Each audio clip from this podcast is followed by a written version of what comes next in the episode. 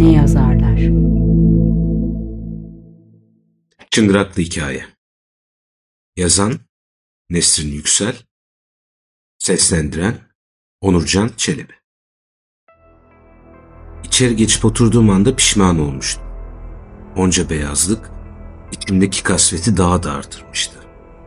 Mekanın ön cephesini boydan boya kaplayan geniş pencerenin tahta çerçevelerini bile yağlı boyayla beyaza boyamışlardı. Mat olsa belki katlanabilirdim. Fakat ışıl ışıl parlaması midemi bulandırıyordu. Bu yetmiyormuş gibi çerçevenin üst kısmı rutubetten olsa gerek yer yer kabuklandığı için boya dalgalanarak sıyrılmış, alttan öbek öbek eski boyanın rengi çıkmıştı. Oksit sarıya çalan fakat daha açık bir renk. Oturduğum yerden dışarısı da büsbütün görünüyordu. Alabildiğine yalın, bembeyaz, boşluk hissi veren bir manzara vardı karşımda.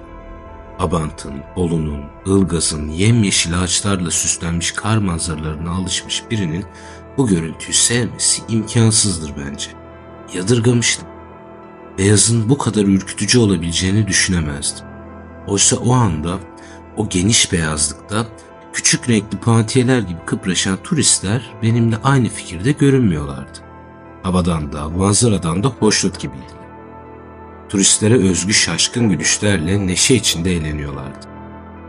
Yorgunluk ve uykusuzlukla daha da bozulan halet ruhiyemi bu görüntüler iyice alt üst etmişti. Bakışlarımı neşeli insanlardan uzaklaştırıp tekrar mekanı incelemeye başladım. Oturduğum masanın benzeri beş masa daha vardı pencerenin önünde. Dış tarafındaysa bir köşesine balık ağları yığılmış tahta zeminli genişçe bir balkon. Balkonun diğer köşesinden yine tahtadan yapılmış birkaç basamakla buz tutmuş yola iniliyordu. Otantik süslemelerle salaş bir mekan yaratmaya çalışsalar da başaramamışlardı. Yazıhaneden dönüştürülmüş hissi veren bu izbe yeri hiç beğenmemiştim. Masa takımım plastik değil de tahta olsaydı daha iyi olabilirdi diye düşünüp gözlerimin yardımıyla dekorasyonda birkaç değişiklik yaptım. Zemin döşemelerini değiştirip aydınlatmayla da ilgilendikten sonra elimde fırça duvarları boyamaya geçecektim ki yan masadaki yaşlı amcanın kirpiksiz küçük gözleriyle beni süzdüğünü fark ettim. Mekanda ondan ve benden başka kimse yoktu. Tam çaprazımda kaldığı için birbirimizi gayet iyi görebiliyorduk. İçimden ona beni göz ucuyla süzmenizin amacı nedir amcacığım diye sordum. Fakat ben de onu göz ucuyla süzmüştüm. Hem de olmayan kirpiklerine dek. Şimdi o da bana aynı soruyu sorarak karşılık verse hadi bakalım. Kendi kendime amcayla ufak çaplı bir tartışma yapıp saatime baktım. Kızakçının gelmesine yarım saat vardı ve sıkılıyordum. Keşke kelimesini yıllar önce hayatımdan çıkarmış olmama rağmen keşkeyle başlayan cümleler kuruyordu zihnim. Keşke buraya gelmeseydim, keşke yalnız gelmeseydim. Keşke bu yolculuğa hiç çıkmasaydım. İstemsizce tekrar dışarıyı incelemeye başladım. Güneşin bu mevsimde güçsüz de olsa yapmaya başardığı ışık oyunları olmasa buranın bir göl olduğunu anlayamaz, geniş bir ova olduğunu düşünürdüm. Ufuk çizgisiyle birleşmiş kocaman bir göldü karşımdaki. Buz tutmuş, ışıl ışıl parlayan bir göl. Buzun üzerindeki hatlar dikkatimi çekmişti ve ben tam onlara odaklanıyordum ki yan masadaki amca gözleriyle beni süzdüğü yetmiyormuş gibi bir de laf attı bana. İki çeşit turist var. Bir, harabeleri görmüşken gölü de bir görelim diyerek buraya gelenler. İki, direkt gölü görmeye gelenler. Sen birinci çeşittensin. Öyle mi? Hmm, göl mü? Plan diye mırıldanırken kendime gelip sustum. Amcaların yerli turistlerle sohbeti bir başlarsa bir daha bitmez ve ben böyle bir sohbete girmek istemiyorum. Bir sigara yaktım ve gözlerimi uzaklara dikip bakınıyormuş gibi yaptım. Amcaya yüz vermeyecek. Fakat amca devam etti. Ha, bir de bilimsel araştırma yapmak için gelenler var. Onlar başka. Konuşmamakta kararlıydım. Zaten amca da herhangi bir soru sormamıştı. Soru olmadığına göre yanıt vermeme de gerek yoktu. Kulağıma gelen çıngırak sesleriyle gözlerim tekrar buz üstünde gezinmeye başladı. Kızdağa bağlanmış atlar parmağını deklanşörden ayırmadan deli gibi fotoğraf çeken turistleri gezdiriyorlar. ne bulup da neyin fotoğrafını çekiyorlar anlayamamıştım. Atların koşumlarına bağlanmış rengarenk ipliklerle yapılmış püsküllerden başka renkli bir şey yoktu etrafta. Püsküllerin içindeki çıngıraklar da beyaz sessizliğe bir nebze olsa neşe veriyordu. Turistleri mutlu eden bu olmalı diye düşünmüştüm. Zavallı atlara da üzülmüştüm. Onlara baktıkça burnuma adaların faytonlu dönemini çağrıştıran bir koku gelir gibi oldu. Gözlerim buzların üzerinde at boku aradı. Göremeyince buzun üstünde tutmuyor galiba gibi saçma sapan bir fikir öne sürdüm ve bu fikri çürütmek için de uğraşmadım. Çünkü o anda buradaki atlara da bir çözüm bulunması gerektiği gibi daha ciddi bir konuya odaklanmıştım. Üstelik bu atlar eksi 15 derecede çok daha ağır koşullarda çalıştırıldıkları için durumları büyük adadakilere nazaran çok daha içler acısıydı. İkinci çaylarımız gelince iç mekanda da bir hareketlilik oldu ve amca bana ikinci kez laf attı. İki çeşit insan var. Bir, çayını şekersiz içenler. İki, çayını şekerli içenler. Sen ikinci çeşittensin. Bu sözü söylediğinde o da masanın benim oturduğum tarafına geçmiş ve tıpkı benim gibi dışarıya bakıyormuş gibi yapıyordu. Çaylarımızı karıştırıyordu. Ha, bir de sadece bitki çayı içenler var, onlar başka, dedi. Bunun sohbeti açmak için zekice planlanan ince bir espri olduğunu anlayıp bıyık altından güldüm. Galiba o da güldü. Grileşmiş bıyıklarının altındaki kalın dudaklarıyla çayından ilk yudumunu alırken gülmeyle karışık höpürtü sesi gelmişti. Dönüp ona bakmamıştım. Kaşlarıyla uyumlu gür bıyıklarını ve kalın dudaklarını onu göz ucuyla süzdüğümde görmüştüm. Hatta bu süzme meselesi yüzünden birazcık tartışmıştık. Biri meslek, diğeri yaşlılık kamburu iki adamın iki ayrı masada oturmuş, buğulanmış camdan karla kaplı boşluğu seyretmelerine şiirsel bir anlam yükleyip kızakçıyı beklemeye devam ettim.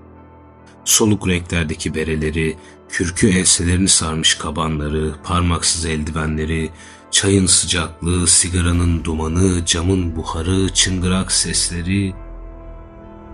Şiirsel hava içime giydiğim içlik kaşındırınca bozuldu.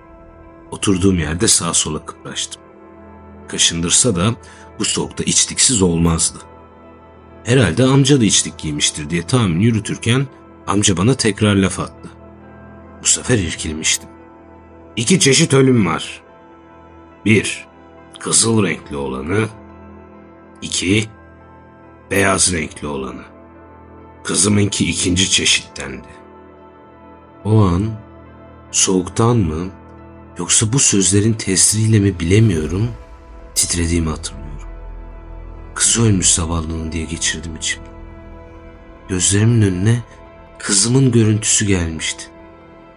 Amcanın acısını yüreğimde hissettim. Bir müddet ikimiz de suskun, öylece dışarı bakıp sigaralarımızı tellendirdik. Amca devam etti. Kışın 50 santim buzu delip sazan avlarız biz. Eskimo usulü derler. Geçimimiz ondandır. O gün yavrumun da bizimle gelesi tuttu. Anasıyla ben ağı delikten çekip sazanları ağdan kurtarırken uzun üzerinden kayı deliğe düşüverdi kızım. Beyaz ölüm işte. Üst bütün karanlıkta bırakır insanı. Geride araki bir iz bulasın. Araki bir renk bulasın.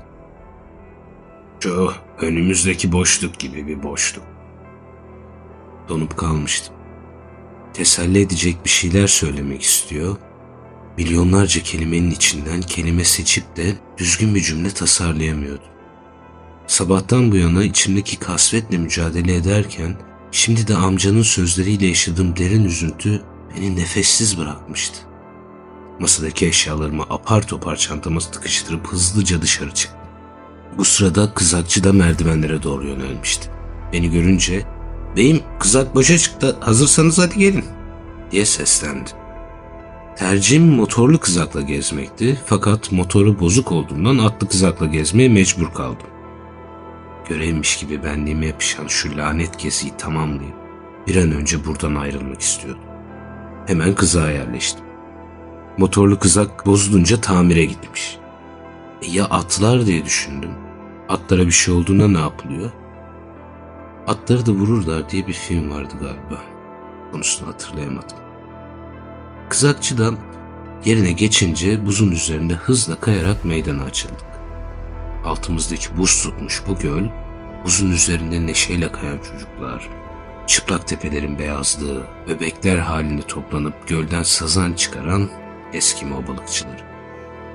Bütün bunlar, gördüğüm her şey ardımda bıraktığım amcanın acısını daha da derinden hissetmeme neden oluyordu. Simsiyah uzun saçlarıyla dal gibi ince bir kızın beyaz tepelerden süzülerek bunun üzerine geldiğini ve kayan gençlerin üzerinde uçuşarak onları mahzun bir yüzle seyrettiğini hayal ediyorum. Kendime lanetler etmeye başladım. Amcayla tek bir kelime bile konuşmaya tenezzül etmeyen ben ne kadar da aşağılık, ne kadar da kibirli biriydim. Uykusuzum, yorgunum diye mızmızlanan ben, suskun durarak amcayı incitme hakkını kendinde görebilen meymenetsizin tekiydim. Bir gün ben de yaşlanmayacak mıydım? Benim yüreğime de tarifsiz acılar dokunmayacak mıydı? İnsanlıktan hiç mi nasibimi almamıştım? Annem, kızım veya eşim bu kabalığıma tanık olsalardı ne düşünürlerdi? Bir daha yüzüme bakarlar mıydı? Ah, ah kendini bilmez ben. Kendime türlü türlü beddualar ederken turun nasıl tamamlandığını, nasıl bir anda mekanın önüne geldiğimizi anlayamadım. Kızaktan inerken aklımda hala amca vardı. Belki son bir kez görüp konuşma fırsatı bulurum diye pencerenin dışından oturduğu masaya doğru bak. Yoktu. Daha bir kamburlaşarak omuzlarım çökmüş vaziyette kızakçıya yöneldim. Niyetim hesabı ödeyip bir an önce oradan ayrılmaktı. Tam o anda içeride çay servisi yapan ve kızakçının eşi olduğunu tahmin ettiğim kadın yanımızdan telaşla geçerek ileriye doğru seslendi. E, babacım ya yine kaçta göz arasında çıkıp gitmişsin. Telaşlandırdın beni. Ben demedim mi sana bana haber vermeden bir yere gitme diye? Kadının seslendiği kişi benim amcaydı. Heyecanlanmıştım. Kabalığımı telafi etme şansım doğmuştu ve onunla nihayet konuşabilecektim.